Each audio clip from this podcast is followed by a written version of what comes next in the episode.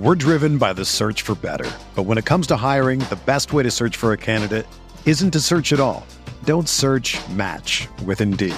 Indeed is your matching and hiring platform with over 350 million global monthly visitors, according to Indeed data, and a matching engine that helps you find quality candidates fast. Ditch the busy work. Use Indeed for scheduling, screening, and messaging so you can connect with candidates faster. Leveraging over 140 million qualifications and preferences every day, Indeed's matching engine is constantly learning from your preferences, so the more you use Indeed, the better it gets. Join more than 3.5 million businesses worldwide that use Indeed to hire great talent fast. And listeners of this show will get a $75 sponsored job credit to get your jobs more visibility at Indeed.com slash BlueWire. Just go to Indeed.com slash BlueWire right now and support our show by saying that you heard about Indeed on this podcast. That's Indeed.com slash BlueWire.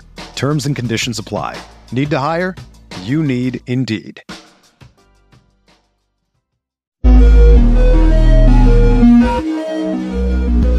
All right, Joe Dolan. You're back by popular demand on the RotoWire Dynasty Fantasy Football Podcast, brought to you by Circa Las Vegas. The reason I wanted to talk to you is because I, sh- I shared with you a phone call that when you were hosting your radio show about a decade ago with uh, Matt Camp, and you were and I called in with a dynasty question. This was my first dynasty league about a decade ago, and I was asking you questions about Andrew Luck and Jimmy Graham. But now, you know, we're eight years later, nine years later. I'm in 41 damn dynasty leagues, and Wow. everyone knows what they're doing. Like the, the field is smart. So I want to talk to you about what you think are some of the best ways to construct dynasty rosters, or am I overthinking it? I mean, how do you do it? First of all, how many leagues are you in right now, and did you do any startups this season yet? I haven't done a startup this season yet. Um, I'm I'm thinking, uh, you know, Brian Drake. Uh, Drake, uh, he and I co-host the Two Point Stance podcast, uh, and I think we're probably going to do one at FFPC. We picked up an orphan team. We did that for the podcast. Um, actually went through on the pod and just like liter- literally it was like us going down a shopping list. Like, all right, there's this, there's this, there's this. That one's more expensive, but it's interesting, you know. And we picked up an orphan. I haven't done a, a startup this year yet. My dynasty leagues is at five, so Smart. fo- forty-one is that, It's sick. It's sick. It it's, is it's- sickening. Yeah. Yeah. it, well, it's also uh, I have you know a, a drafting prop. So now I'm only in like I have to do best ball dynasty. I'm like in that zone now, or else it's just I'm, Oh. put- I'm putting my life in hell. But that's also a different game because you're not you know you're drafting for floor. You never have to guess if Donovan Peoples Jones should be your wide receiver four. Those guys go off on your bench. But for our purposes, we'll we'll uh, fluctuate back and forth between Superflex and one QB. But we're talking about set lineup leagues, all that kind of stuff. So, what is the ways that you like to approach dynasty startup? You always hear win now, productive struggle. We're going to talk about QB hoarding and Superflex. So, what's the way you've been doing it that you've had the most success in startups? Well, my so the one that I actually won last year um, was our fantasy points, kind of our staff dynasty league, um, and I won it only because I split it with Scott Barrett because of the Buffalo, um, the, the Buffalo Cincinnati tragedy. Um, but that one was a a draft where I don't necessarily say I went in win now, but I built a competitive roster right from the beginning. This is the, I believe, the fourth year of the league. Um, and I, I've managed to do some good um, wheeling and dealing. You know, traded a first round pick for it's a one quarterback one. I traded a first two first round picks for Lamar Jackson. You know, when Ryan Tannehill was my starting quarterback, and and and just understanding that I had put myself in a position to contend. One of the things I always say about Dynasty, and this might be different. You're in 41 leagues, so I don't know what the payout structure is in all of those. It's usually top three or four. Like, you know, Right. yeah. Somebody's got to win the league, right? Yeah. The first year. And look, I'm if there's going to be this is this is always the way I've approached it. Scott Barrett approaches dynasty completely differently. Every dynasty draft I've done with Scott, his roster is going to be atrocious in the first year. I'm in a league with gonna- him right now, by the way. I we just did a two hundred fifty dollars startup, and you're right. He's he's looking like the productive, struggly type of roster. Oh yeah, no, there's no no doubt about it. I mean, he is going to openly tank, and it's worked for him, by the way, because his teams are usually good by year two. Um, but my whole thing is like, all right, maybe maybe I'm an impatient person, maybe I'm an instant gratification kind of person, but the payout in year one isn't any different than the payout in year five. Right. right. And so if I'm going to win, let's just say it's a hundred dollar league and first place gets 800 bucks.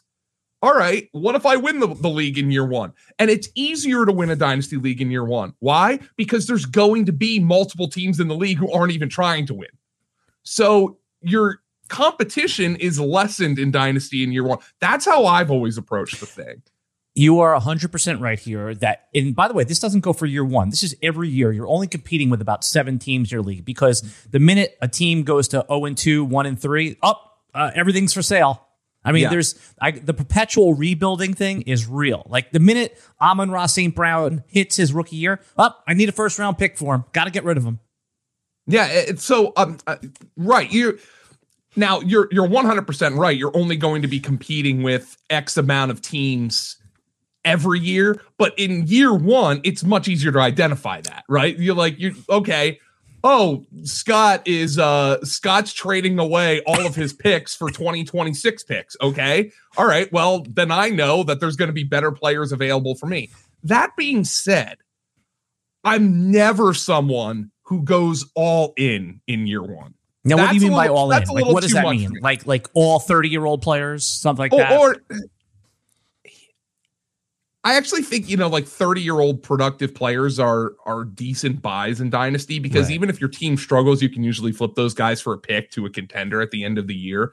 Um, what I mean by all in is I'm not going to be someone who's trading all of my future first in startup draft. Right.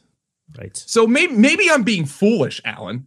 Maybe I'm maybe I'm someone who it, hey Dolan, you're sitting here saying somebody's got to win the league in year one, and you're saying it's easier to win in year one, and you're not going to trade away your future first. I'm not going to do that during the startup draft. But like I said, I traded a couple of firsts for Lamar Jackson in a one quarterback league because I thought I had built a contending roster that seriously lacked at that one position. I don't regret that trade. I won the league this year. Right. It was wasn't fun during the rookie draft, although I, I I will say this was a great year to not have a first round pick in a rookie draft. Right. Um, like because uh, all well, the guys going in the back half of the first and the early half of the second is the same guy anyway. Right. In a single quarterback league, I mean, after the first three, maybe four picks, when you really think about it, it's like, yeah, okay, Jordan Addison, fun, great prospect, you like him, but what's he going to be? Wide receiver 37 yeah. this year and maybe wide receiver 16 at his peak. You know, I mean, that's uh, you, you might have a different opinion of him, but whoever that is in that after those first three, four picks. That was uh, Zay Flowers for me. I'm pretty sure I got Zay Flowers in every rookie draft this year. Yeah. Yeah. Those are, well, that means you did well because that means you were picking at like 10, 11, 12. It, it, 10 is exactly where I was picking. So, yeah. um, uh, that one was an FFPC best ball. And that, by the way, I want, I want to, um, I want to shout you out there because if I do, or if Drake and I do a dynasty startup this year, that it it will be best ball. Yeah. I'm not setting my damn lineup. Like, yeah. forget about that. Um, uh, it's it's hell setting the line between all the redrafts and you know, I mean, just it, it's and all the content that you're producing. It really is, and then not only the, the Thursday game, I love Thursday football, but you have to move all those players from, you know, if Derrick Henry is playing on Thursday, you have to move him up into the running back slot. It's it, it's worse than managing a financial portfolio. No, oh, I'm I'm not exactly the guy who's gonna who's gonna uh, who's gonna tell you how to do that. Please, me neither. Uh, um, no, but and and this is not uh, this is too like this is two sickos here complaining about it. I think a lot of people who are listening to this might just be getting into their first dynasty league, right? Yeah, like, but they have to know where it's going. It's like if you go to an AA meeting when you're like just to, you know when a couple things happen, you want to hear those stories of people that have been like you know really crazy things have happened to them. So you're like, wait a second, I don't want to be them. So don't be us. Don't be us. Yeah, forty. I mean, I'm you. You do need a meeting, man, because forty one's a lot. Uh, oh, dude, I need an intervention. I, I, just, you know, and it's fine. I just can't turn it down, man. You know. But um, let's get into a few of the strategies that I think that are viable. Sure. Um, well, we just talked a little bit about win now, and I think there's a way to do that. And the productive struggle, the reason I'm with you, I'm impatient because I don't call productive struggle productive struggle. And we've talked about it on this podcast. I call it there's the win now and there's a win never theory because you have to thread that needle. Now, you said you referenced Scott Barrett, um, fantasy analyst that does some work for you guys, a lot of great work for you guys over there Fantasy Points, that there is a fine needle to thread, which he successfully has done it. But when you talk about productive struggle, just give a top line view of what it is. And then one of the most common mistakes people make when doing that because it just doesn't work. Some people like, I tried this and it doesn't work. I just think like Scott has a like has a talent for convincing people to make moves.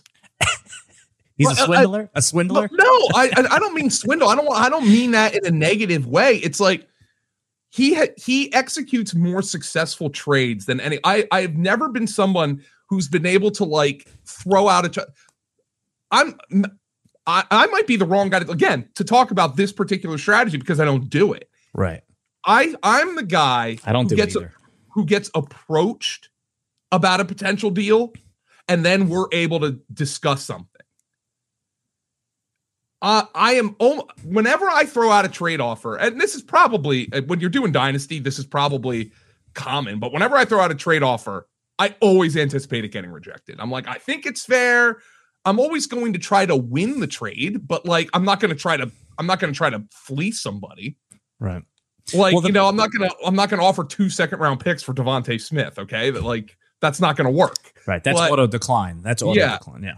But I, I'm I'm never someone who's able to get a trade like accepted, but I'm a willing dealer.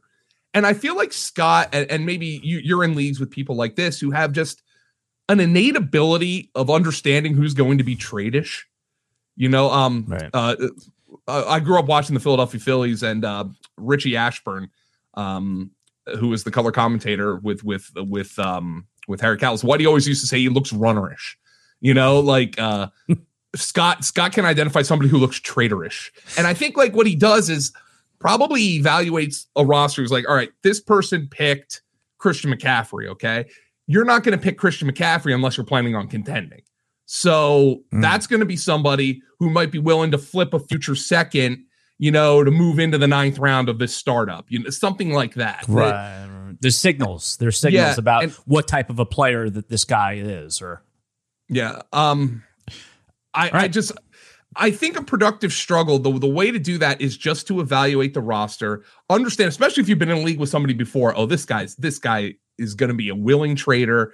And I think the way to be successful is don't try to rip people off. Well, that's a common mistake. Everyone you talked about before, you want to win the trade. Everyone always wants to win the trade. And I think that you could win the trade even if you look at the value of the two players you could be losing the trade 90 to 110, just, you know, if we were grading on, you know, but you could still, it's something that helps your roster. Okay, so maybe um up you're upgrading your QB. It, so someone could argue two firsts are more valuable than Lamar Jackson in your trade. Yeah. Right? But Lamar Jackson helped you win the league. Right. So I don't okay. think I don't think Edwin Edwin Porras, who made that trade with me, I don't think he regrets that trade. Right. You know, he finished one in fourteen this year or something. Okay. And I, as a matter of fact, Edwin Edwin is so far in in the the uh is so far in the tank that he even traded the one one this year. He's yeah. like, he's like, well, that's a smart move. Yeah, it's like move. Yeah, somebody's gonna want Bijan Robinson, and Edwin's like, uh, I'll I'll kick it down the, the can until there there's more wide receivers who I think, by the way, are um if if we want to talk roster building strategy, and and I'm not I'm not saying anything outrageous here. I think wide receivers are far more valuable in Dynasty because they last longer and they don't have the injury problems. So yeah. I think you identify the rosters. All right, this guy's got a bunch of running backs on his roster, and they're good running backs. You know, oh, he's got he's got Christian McCaffrey, and there's Josh Jacobs on this roster, and he's even got somebody like a Miles Sanders, who you know nobody's going to say is like a stud roster carrier, but he's certainly somebody who can help you win a championship with his current situation. Nobody is going to have those players unless you're a bad dynasty player. Right. And plan on not contending. Now, maybe, yeah. maybe there's somebody who's going to hoard those players and and say, well, I'll just trade them down the road.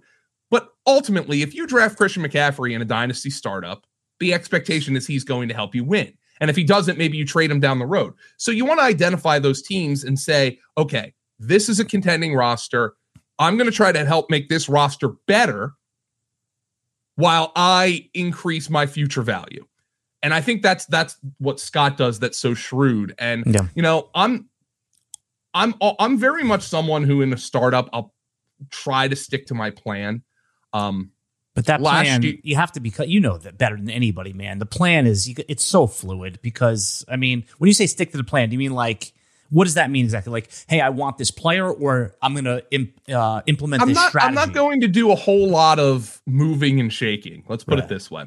Here, yeah, now, here's an example because the thing about Dynasty is your plan to build your team is ultimately affected on a higher level by the plans of the actual NFL teams. Plans you are not privy to, by the way. Give an example of what you're talking about. Here's a perfect example. I was in a FFPC startup last year. I finished I finished third in this, so I got a, I got a payout, which is nice. It was a best ball dynasty. I opened my draft with um it, it was a really good startup. It's super flex. I opened my draft with Patrick Mahomes, AJ Brown, Deebo Samuel. I thought that was a really good. You had the first overall, or you know, last year you might have even had like the third pick. Mahomes was falling a little bit. I had this. I had the sec. I had the. Uh, I had the. I had the second pick. Right. Uh, Josh Allen went one, right. uh, and there was actually people who were like, "You should have taken Justin Herbert." Herbert, and, you know, right? Actually, not not that Herbert, not that Herbert's a bad pick, but yeah, like, well, when you compare, when you could have had Mahomes, it's a bad pick. Yeah. Um. So I took Mahomes, and then on the on the two three turn, I took uh, AJ Brown, Deebo Samuel. You know, young productive receivers. I did say like, all right, I I look at that team and I'm like, and uh, correctly, I by the way, I identified this is a contender already. I've got a stud quarterback. I've got a couple of stud receivers. I stole Amon Ross St. Brown in that, but th- th- this was before that. I made a, a trade up. I traded a couple of picks. I don't remember exactly what. I didn't trade my 2023 first. I traded into the fourth round, and this is super flex. So they're good players who are falling. I traded into the fourth round. I'm like, time to get a young stud anchor running back. And I traded up for Kenneth Walker. Oh, so the rookies were included in the vet draft. Right. It was yeah. a, it was a startup draft. Right. So I'm like, oh man, you know, now I got this 21 year old. What happens this year? the effing Seahawks draft Zach Charbonnet. Okay when I like I trade up for Kenneth Walker, I'm like, the Seahawks just took this guy at the top half of the second round. I know he's a stud. You know, Graham Barfield loved him for yards created. Scott Barrett's model loved him. The, the, the, the tape guys loved him. And I'm like, this is a stud on a team that's going to be run first. And his value, I hope it didn't, but you can argue got nuked right away in the next year by his team. I was not privy to that. If I was in the Seattle Seahawks war room, right. I'd be sitting there like, no, no, don't do it. but they did it anyway because Pete Carroll has a chubby for running backs. And, and, and by the way, they may even add another veteran. There's a, ni- a couple nice ones out there that are going to sign for pretty close to the vet yep. minimum on a year deal. You might see a Kareem Hunt, Leonard Fournette end up in Seattle too now. What happened was Pete Carroll, and I mean, the, the explanation is simple.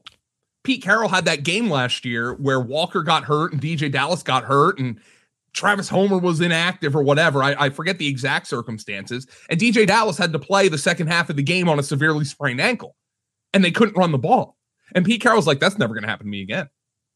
Right. Positional value be damned. Pick value be damned. I'm I'm getting my running backs, and that's what happened. And because that game happened, my trade up for Kenneth Walker doesn't look as good as it looked last year. And I wasn't so you know, like like a general manager in the NFL has a plan. And we are basically we're like we're like leeches, right? We're like dynasty players, you mean. Dynasty players are you're you're basically whatever the NFL general managers eat, we're going to get the residuals of that. Right. And we have to parse through those residuals and try to figure out what's nutritious and what's not.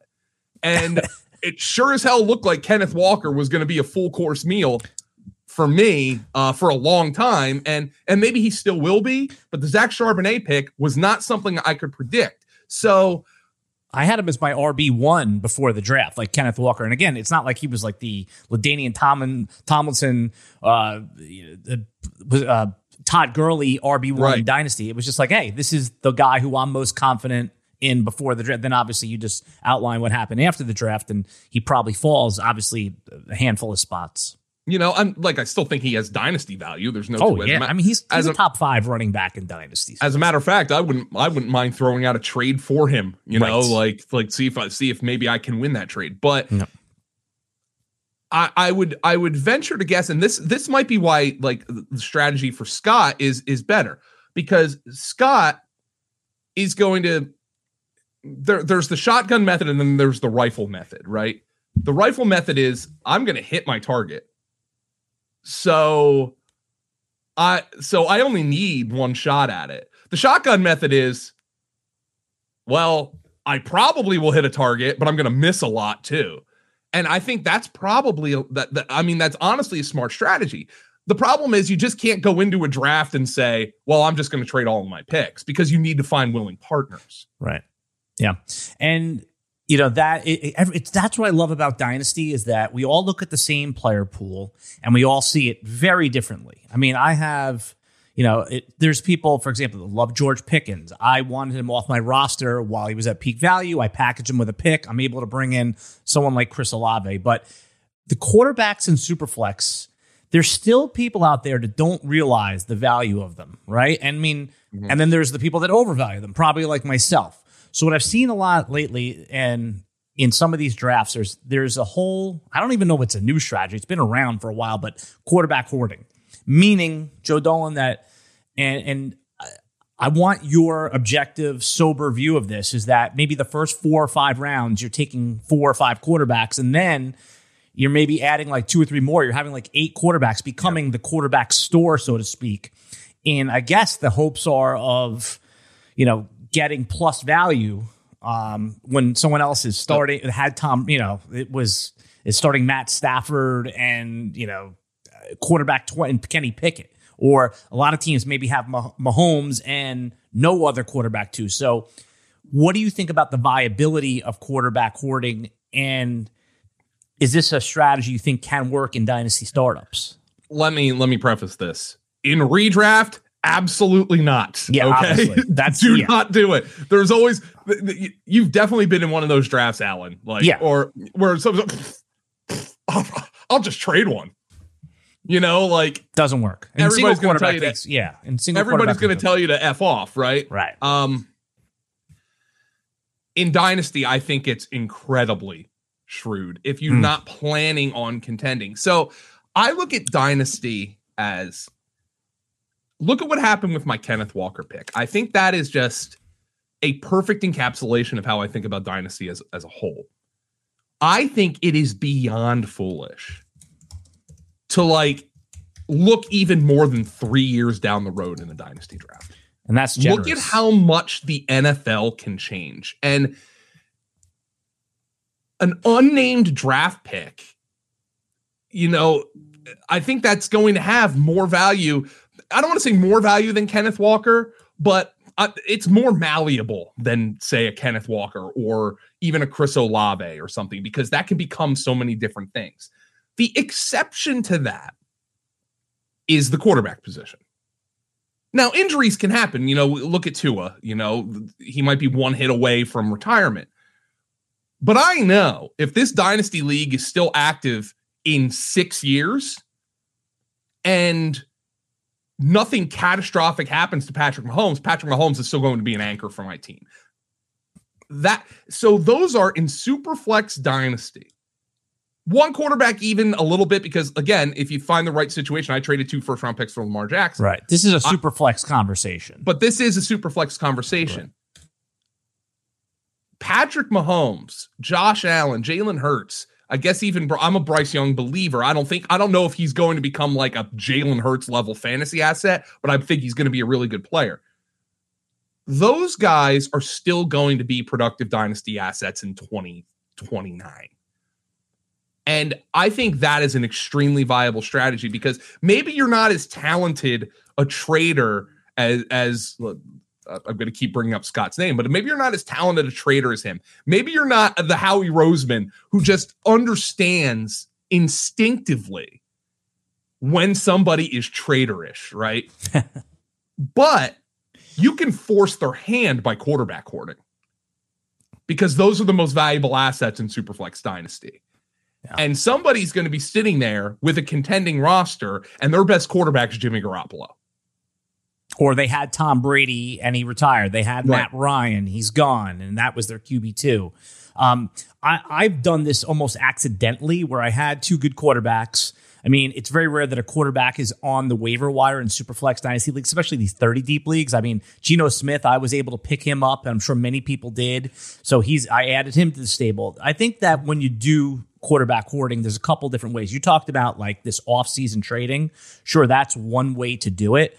The other way could be actually in the startup, right? Someone realizes that the market dried up pretty quickly, and you're in. You said that sometimes in a startup draft, you're, um, let's say, a little gun shy. You're, you don't want to. You want to make sure that you're getting the right value, but it, it, by round six, if you have four or five quarterbacks, and you might be able to turn the the guy Daniel Jones you got in the late round four, early round five into a position player plus a little tax on top, like a Tee Higgins that someone maybe drafted or DK Metcalf, whoever that range of wide receiver plus something else. So you could also trade them within the draft while it's going on since they're all slow drafts. So what happened, um, Brian Drake and I picked up an, an FFPC orphan team and we saw the team and we're like, the, they had a decent running back stable, really good wide receiver stable led by DeVonta Smith and Terry McLaurin, you know, like these young productive receivers, some some good young tight ends at Chig Okonkwo on the team. And by the way, note that FFPC is point and a half for the tight for ends. tight ends. Yeah, yeah, it's tight end premium. The one problem for the team was it's a super flex dynasty, and the t- top two quarterbacks on the team were Jared Goff and Ryan Tannehill. And what happens during the NFL draft? Both of those teams spent a day two pick on a quarterback.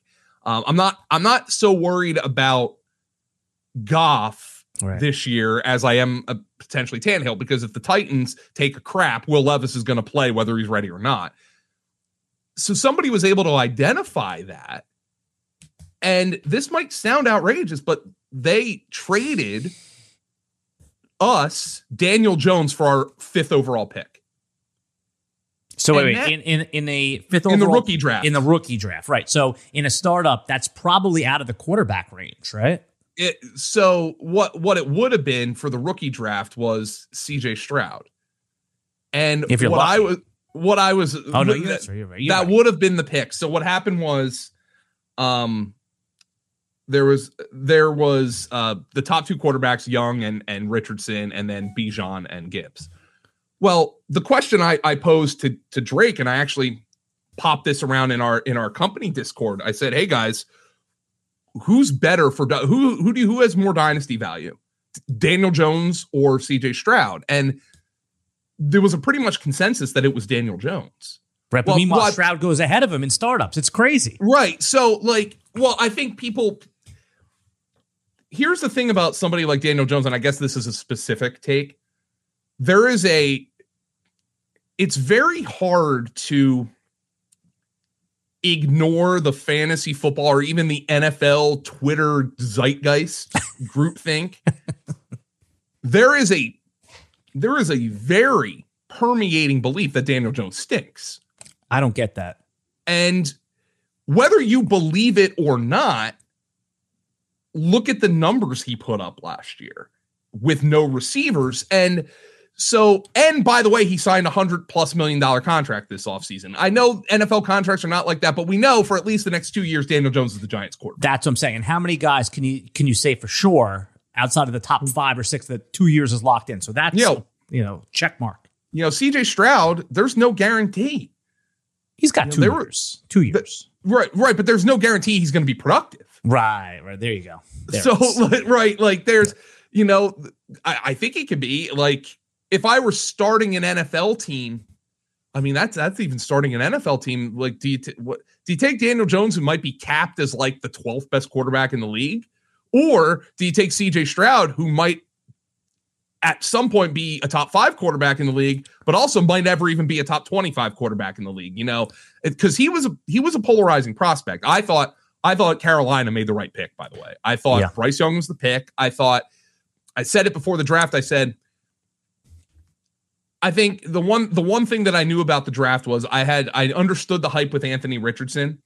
I understood um the I understood the the talk around, you know, this guy could end up being the next Josh Allen. But I, I always just sat there and thought, man, any team that passes on Bryce Young, I think is going to regret it because I think the guy's just a good football player. Well, nobody and passed on him. nobody did pass on him, and right. I think Carolina made the right pick. And so, what do you, you think? Know, is, what, what is his super flex upside? If because he could be had in these QB hoard builds, like you could take him, you could oh, take whatever yeah. you know, Dak Prescott or Trevor Lawrence, and still get Bryce Young as your second quarterback so, easily in these drafts. I think his kind of super flex upside is I they, they are not they are not the same player by any stretch of the imagination, but I'm talking statistically. Look at what Dak Prescott does. Pocket passer who can add a little bit with his legs. I think Dak's rushing production has clearly gone down, obviously, since the injury. But, you know, Dak Prescott's been a top 10 fantasy quarterback his entire career. And, you know, I know this is a dynasty show. Bryce Young is my most drafted quarterback in best ball so far. He's quarterback 24 on underdog, and he is so easily stackable with all of his weapons. You right. and I by that I mean you can draft all of his weapons. You can draft Chark and Thielen and Mingo. None of those guys, those those guys are going outside the top 60 at yeah. wide receiver. Mingo's uh, inside of it, but that's neither here nor there. But I think Bryce Young, he doesn't, you know, know what Anthony Richardson's being drafted so far ahead of him. I would think in most in most superflex drafts, and I understand. Well, in superflex drafts, he's now a borderline first rounder. If basically he goes the, if he's not if he doesn't go in the first round of superflex drafts, which you know it's very rare to see. He goes in the first three or four picks of the second round. Like the, people are deciding Richardson, Deshaun Watson, or Dak. Yeah, and, and which I is mean, crazy. there's see see that see that is a that is a really interesting trio right there. Watson. You have you have yeah. to the thing about Watson was A, he was terrible last year. Of course, he hadn't played football in two years. And then there's the other part where, like, you know, fantasy football is supposed to be fun. And you might not have fun having Deshaun Watson on your roster. Like, you might be like, yay, you know, like I'm right. sitting there, I'm sitting there cheering for this guy because he's on my dynasty team. Like, yay. So does that suppress his value? What's gonna what's going on with Dak Prescott? Right? Like I, you see articles every year. The Cowboys have Dak Prescott decision to make. If the, if, if the Cowboys don't advance past the divisional round this year, they might start looking to the future and saying Dak's taken us as far as he can take us. And then there's Richardson, who's this ball of silly putty. He's this ball of clay that could become whatever whatever he wants, or he might melt. You know, like I would probably take Richardson in that. Well, that's that. what I'm saying, and that's yeah. why you do it because you could have Lamar Jackson, Jalen Hurts, Cam Newton, like all those are the upside possibility, and the floor, as we saw, I think the floor is higher for those guys. So if you want to do a QB hoard and you're not picking with the elite QBs, I mean, he seems like the because you're going to get a stable asset in round one uh, ahead of ADP. Say you take Dak in round one at pick nine, which is ahead of his superflex ADP, or you can come back and get Richardson. Now you have a stable asset, and now you have a volatile asset, and then in round yeah. three you can come back and maybe get CJ Stroud or someone like that. So if you are going to do these type of builds, and I and I love that take on those guys because, like you said, Watson he wouldn't be going in the second round of these superflex drafts, Joe, had he not had a bad year. I mean, he's had top five seasons row, and you talked about yeah. insulation. He's actually insulated for four years, right? Yeah. They can't get out of him for four years, and that is is more valuable than you know. Like I said, in dynasty, it's hard to project. As as redraft projectors and analysts, we're not great. We're okay at projecting the year ahead of us how the hell are we going to project two and three years out, right? So if you have a stable right. asset for four years, I think that's good in a QB hoard build. Yeah, and and the Dak Prescott thing is just maybe now maybe Dak Prescott somebody in a startup dynasty or even even in um let's just say you're a quarterback shy in in in you've got a contending roster. Maybe he's a good guy to trade for right now because I think people are just You're see down. this as kind of an inflection point for him. If the Cowboy, I mean, if the Cowboys don't, let's just say they don't make the playoffs. I think they're going to. But let's just say they don't make the playoffs. Well, next year, the Cowboys, I mean, that there's an there's an opportunity, I believe, for them to get out of that contract. Yeah. So like maybe there's somebody who like that they got Dak Prescott on the roster. They're a mediocre team in your dynasty league, and they're like, and and I by the way, I fully believe this is true. We have seen the best of Dak Prescott statistically. He's never he's not going to. I don't think there's going to be a 5,500 yard season out of Dak Prescott. I think we've seen what his best is.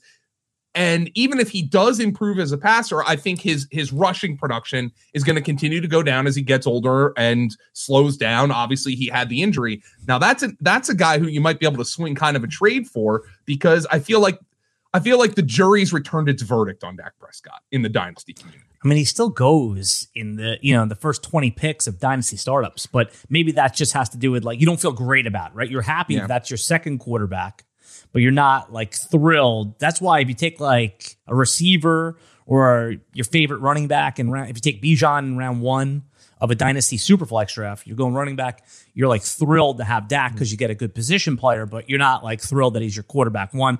Uh, before we continue on this conversation, Joe, I want to tell everybody about Circa Las Vegas. Have you been to Circa Sportsbook in Las Vegas yet?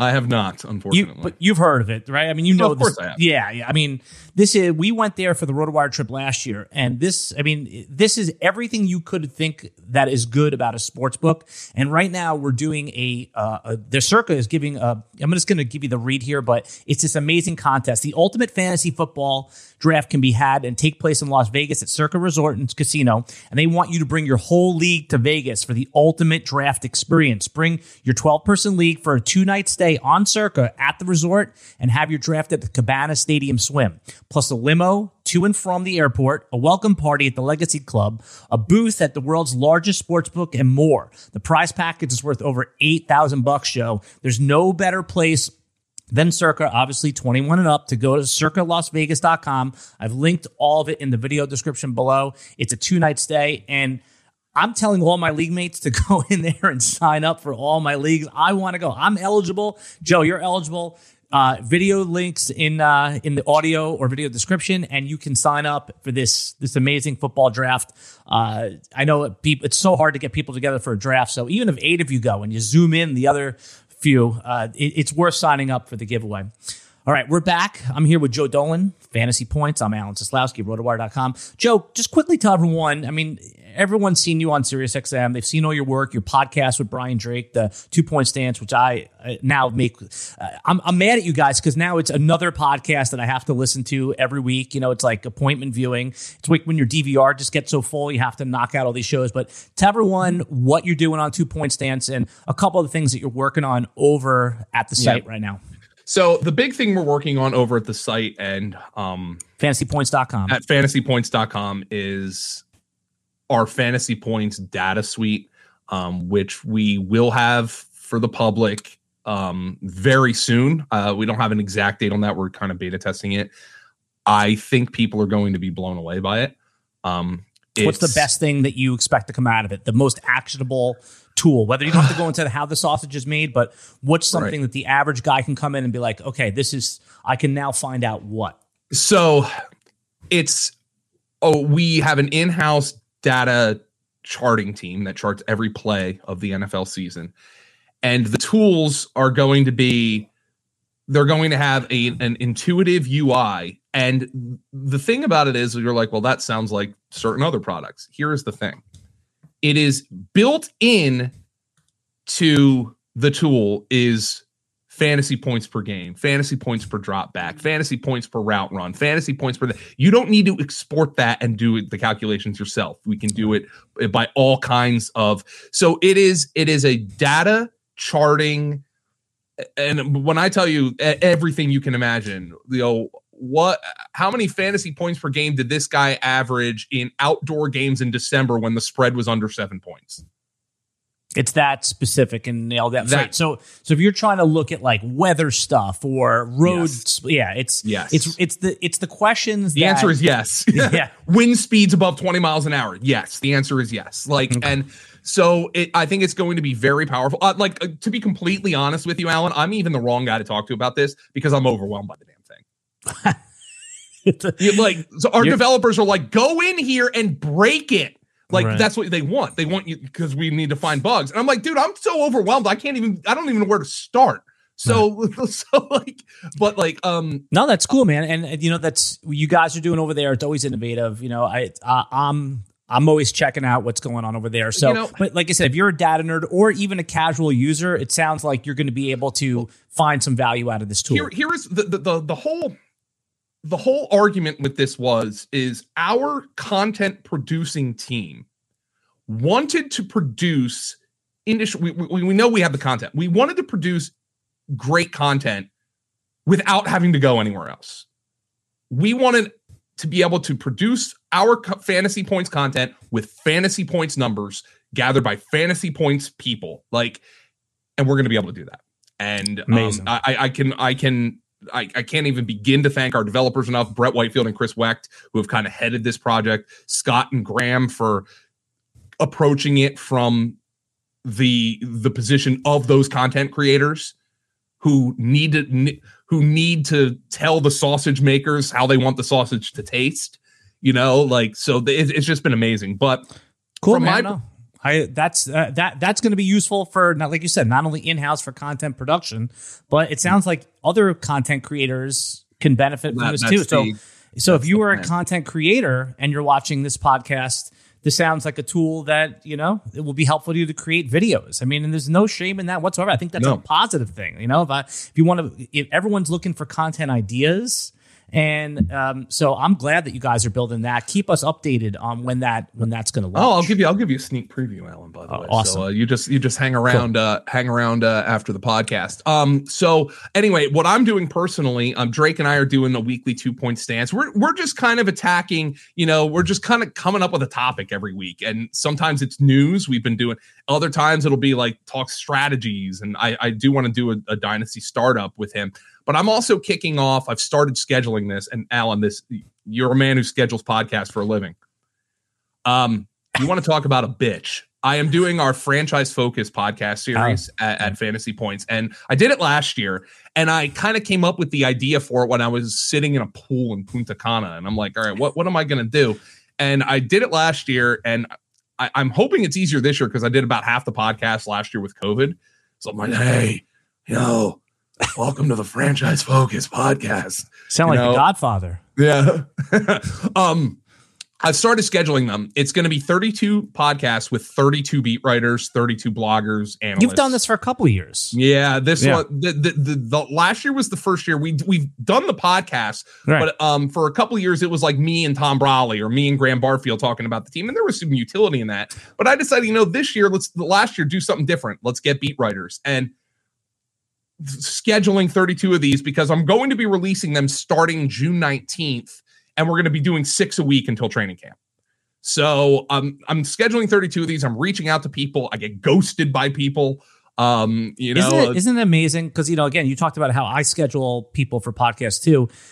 Just, give me a, a a quick no is better than a long maybe. Well, so like right now, I'm, I'm I'm trying to schedule for a certain team, and I'm like, you know, there were mini camps, so I understand. Like, this is also the time of year when a lot of beat writers take vacations, right? Because like, all right, mini draft is over, mini camps are over. Joe, bullshit. They need to re- reply. You Yeah, can reply. You're on vacation. You can reply. It's it's 2023. But uh, but the the the hard part about it is like, all right, I've reached out to this person who covers this team, and I've said, here, please send me a DM or shoot me an email or whatever. When do I reach out to somebody else? Because I don't want to be like, oh, you know, I'd love to do that, and I was like, sorry, I just scheduled. Some. But maybe maybe I I need to be Here, that. here you go. Here's a tip. Here's a tip then.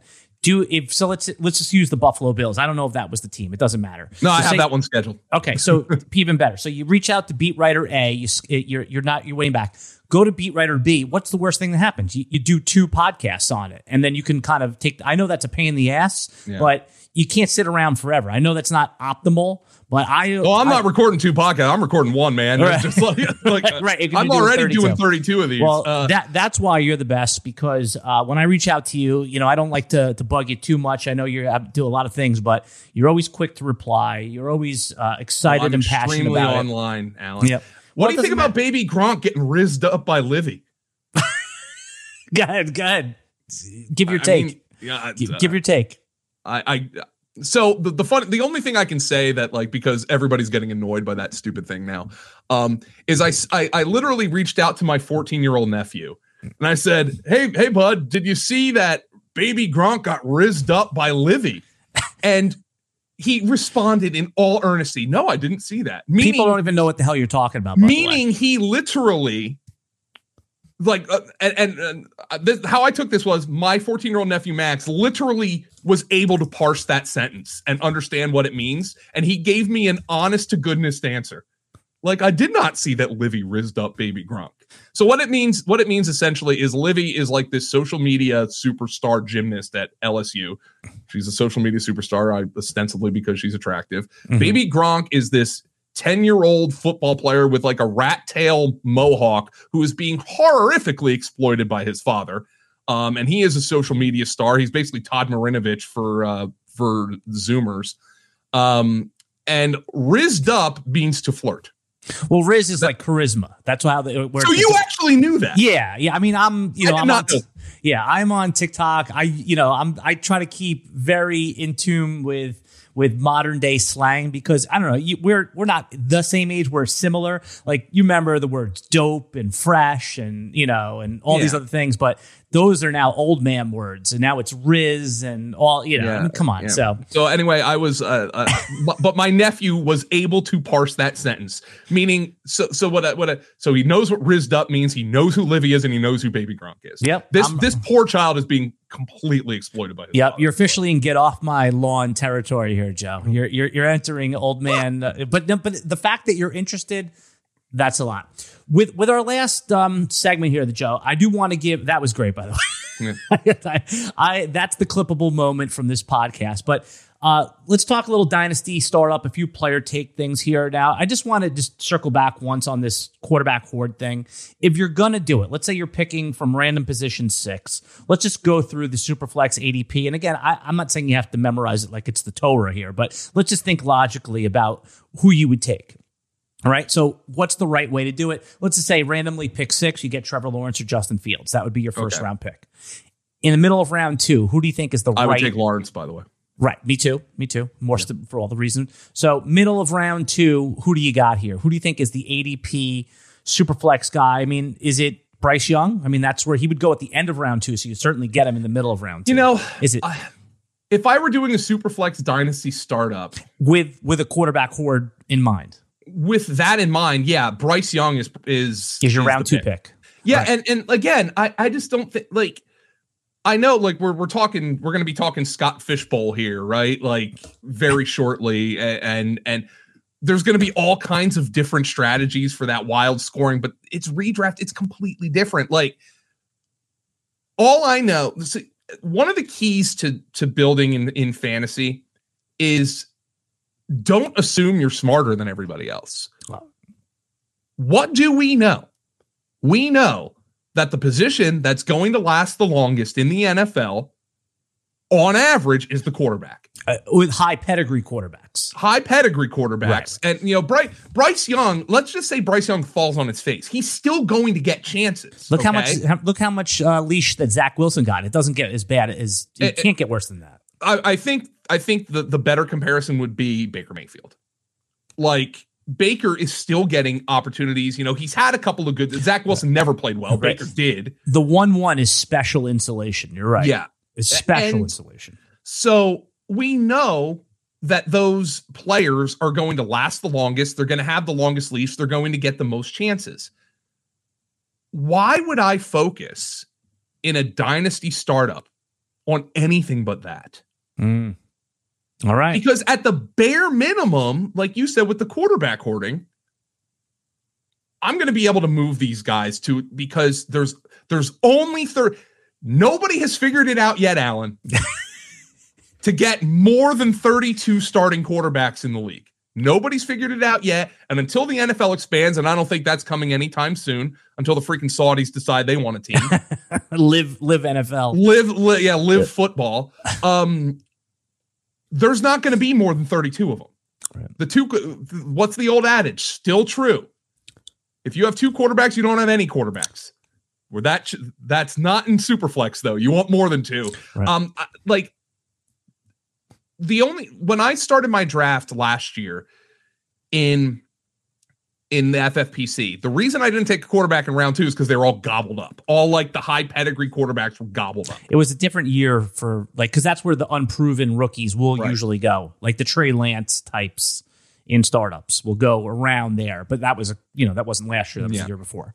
So, um, how, so then round three, right? We're in, we mm-hmm. have let's say we got Trevor Lawrence, we have uh, Bryce Young. Round three there's not a lot of great quarterback options at value. Do we push up Tua, Daniel Jones? Do we CJ Stroud there if he's available in the middle yeah. of round three? Is it how would you go? If and, and we're, talking we're talking pure quarterback hoarding, right? like we want four or five quarterbacks in our first five rounds, and we definitely we probably want to even add like two more quarterbacks in like the late round. So we're talking, you know, we, we want people to like look at us and be like, oh my God, this guy's gobbling up all the quarterbacks. Yeah. They keep taking position players, and we know we're going to be able to sell these guys over value either during the startup, after the startup. And like you said in the beginning, we're committed to not doing well in year one because we know we're going to be yeah. able to get plus value on the most important position in Super. So I'm going to I'm going to kick this back to you with a question.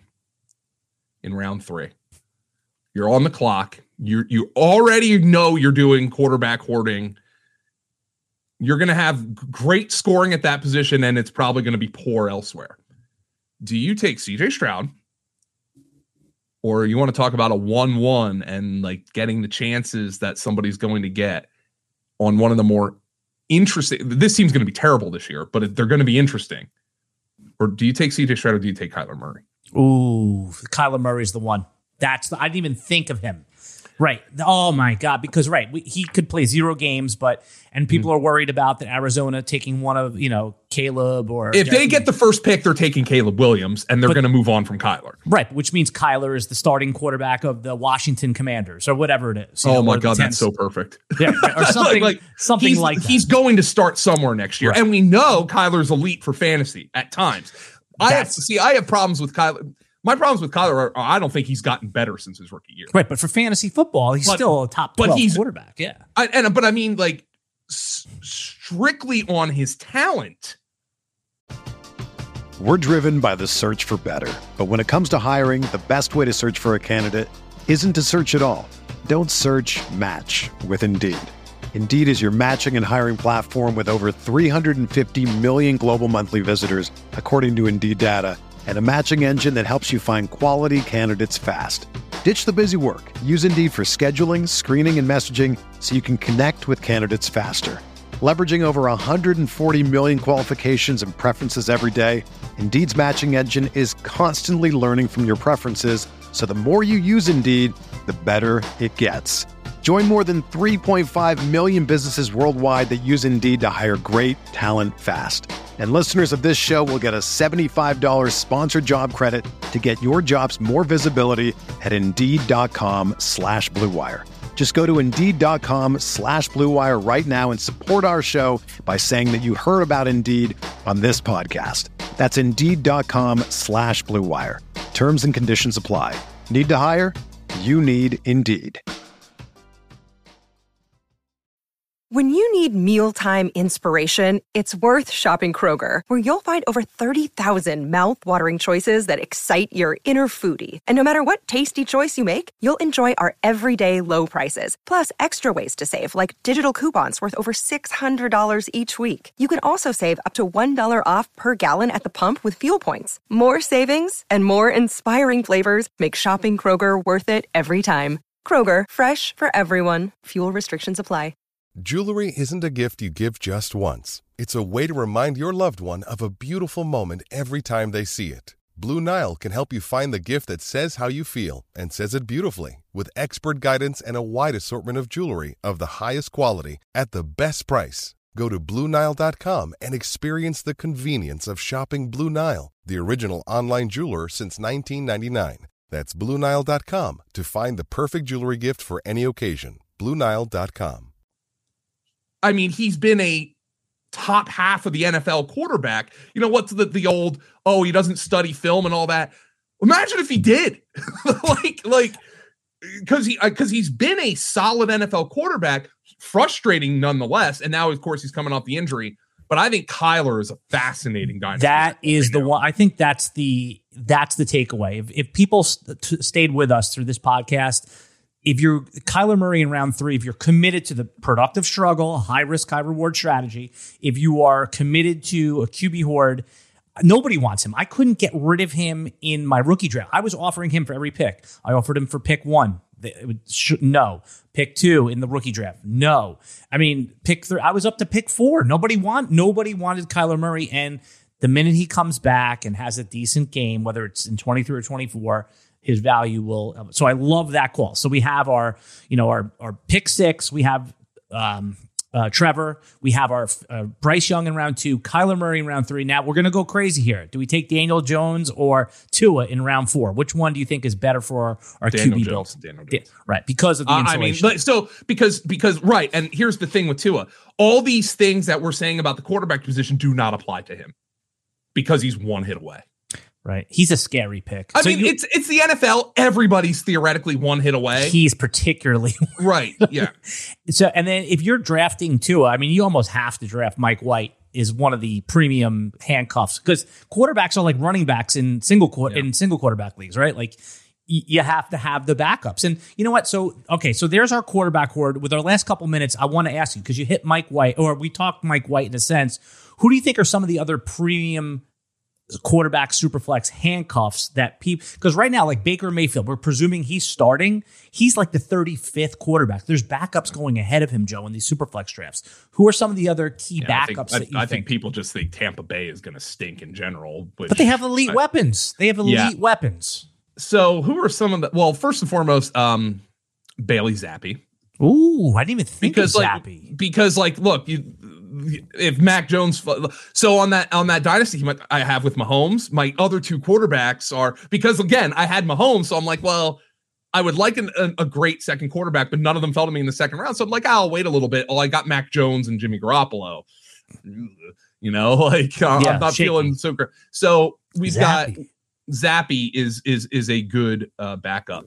Uh, Mitchell Trubisky you know like yeah nobody reach- wants him nobody wants anything to do with Mitch you can get him you pick the round you want him in you can get him Yeah, obviously Will Levis. I don't think I don't even know if he applies.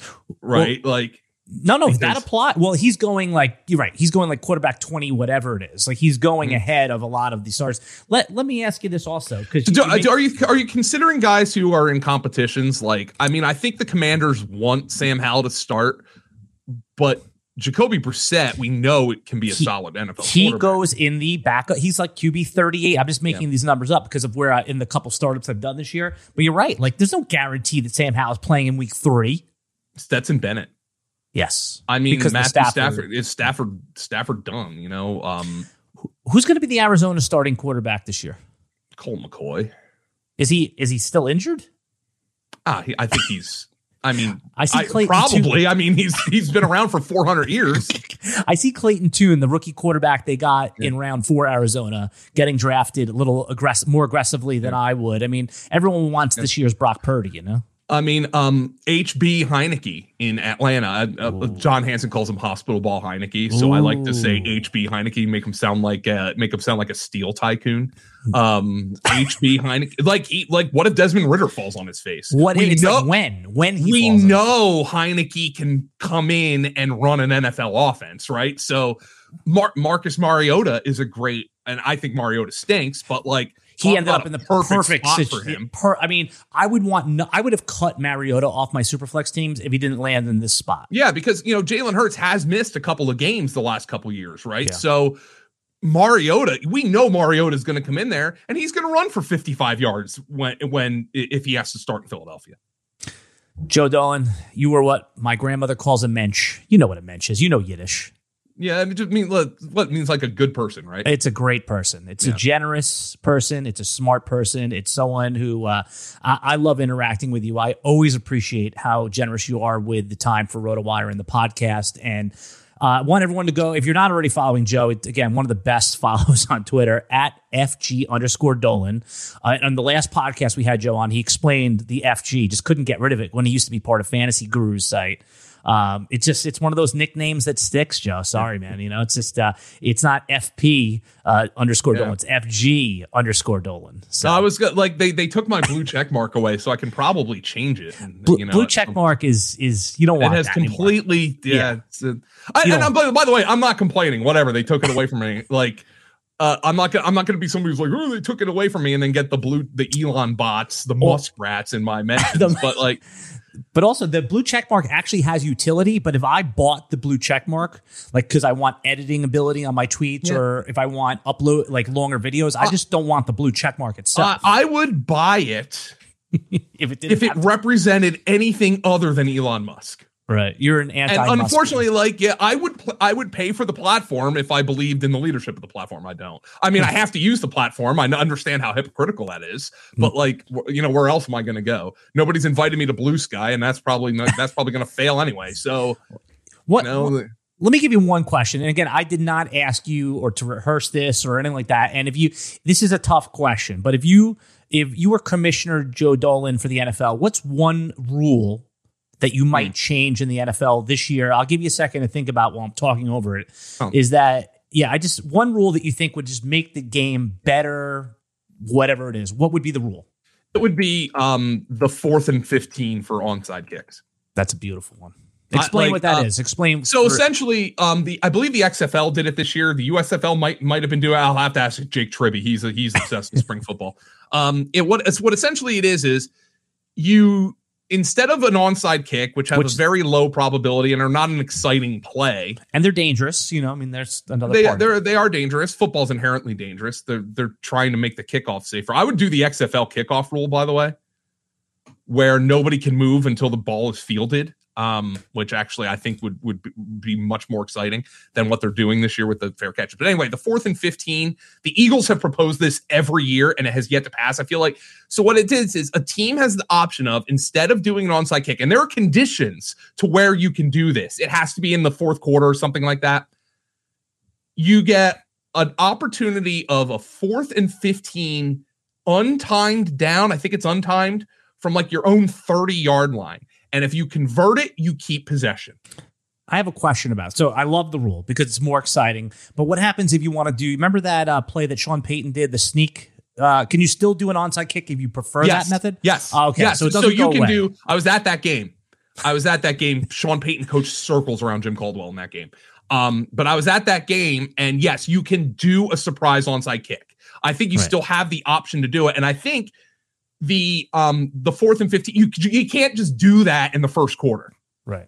like after you score a touchdown, right? You can't just be like, Oh, so that's interesting. When so you can only do it? In, I think there were conditions to Two- when you could do it. under two mi- under five minutes in the. And I think you have to be trailing. So like right, Right, like there has to be like under 5 minutes in the fourth quarter. There are Whatever it conditions to it, but like I just think that rule in general would be fun. It would also be chaos for fantasy. Um, yeah, like what do you what do you count that? It's an onside. Oh, and by the way, if they ever do change overtime in the NFL to the BS college one, yeah. uh, let let me just throw it out there. We cannot count that for fantasy. Huh. Okay. We can't. Like so like like think about it. Like so if, in, in case you're not familiar with college football, teams start on the 25 yard line and they alternate possessions until essentially someone wins. It's video game numbers, Alan. Like I you mean, can't you cannot count this? those for fantasy. If, right. Well, the the high stakes leagues wouldn't do it, but if you want to count it in your league and get crazy, I'm in some Yeah. leagues where there's like pinball scoring, like the quarterback score like 60. I don't like it either, but you're right though. The, in a serious fantasy league, it's just it it it it doesn't now measure skill. There's like all these like bonus points. I understand. I agree with that. The uh, the one rule I would change. We'll close out on this. I've said it on this podcast before. Is that um, Joe Dolan? If you're on like your own five yard line and you get, uh, or say your own four yard line, and you get a whole um, an offsides call, what's the penalty right now? As as it what happens? This isn't a trick question. What's that? So say you're on your repeat. own. Sorry, I got distracted. I'm- no problem. I'm on my own four yard line right now, Alan's team, and Yeah. we get offsides. What's the penalty assessed right now? You're on your own 4 yard line And I get a penalty. and a penalty for offsides. It's half the distance to the Have goal. to do oh, right. yeah. So don't like that. What they should do is just move, say, what is that, a five yard penalty? They should just move the first down marker back five yards. Keep you where you are and move it the other way. So it's a full five yards. So right now I'm only Hmm. going two and a half yards. So if I get a holding call, it should be move the, t- the, the first down marker 10 yards downfield instead of moving me two yards backwards. You Oh, in on that's this? really interesting. Yeah, that's really interesting. I'm glad you like it. Oh man, We need that, right? Because what is a two yard penalty? You know, it's like I never it- even thought of that. By the way, yeah, I'm glad you like it. I'm glad you like it. All right, well, they will on- never punish offenses like that. By the way, but But right, but that would be the right thing Yeah. to do. You know, just keep moving the first down marker back, and it would, you know, you'd have to have parameters. It's inside the ten, or it's you know, it's obviously holding when the quarterback's in the end zone as a safety. That still holds, but you know what I'm saying. You get the general. yeah, yeah. I guess like you know, there's much. Uh, uh, you want to make sure you don't do it in the end zone, but Right. like if you're gonna use Like a little, uh, if you're gonna use a little extra uh, cheating to try to get a s- explosive play out of there, the penalty isn't the the upside's much more than the downside. Right, exactly. So I just thought like that's an easy one goal. Joe Dolan, thanks a lot. Everyone, follow Joe, uh, and all his work is pinned in the video audio descri- uh, description below. We'll see you back next week with another Dynasty Fantasy Football podcast. noise when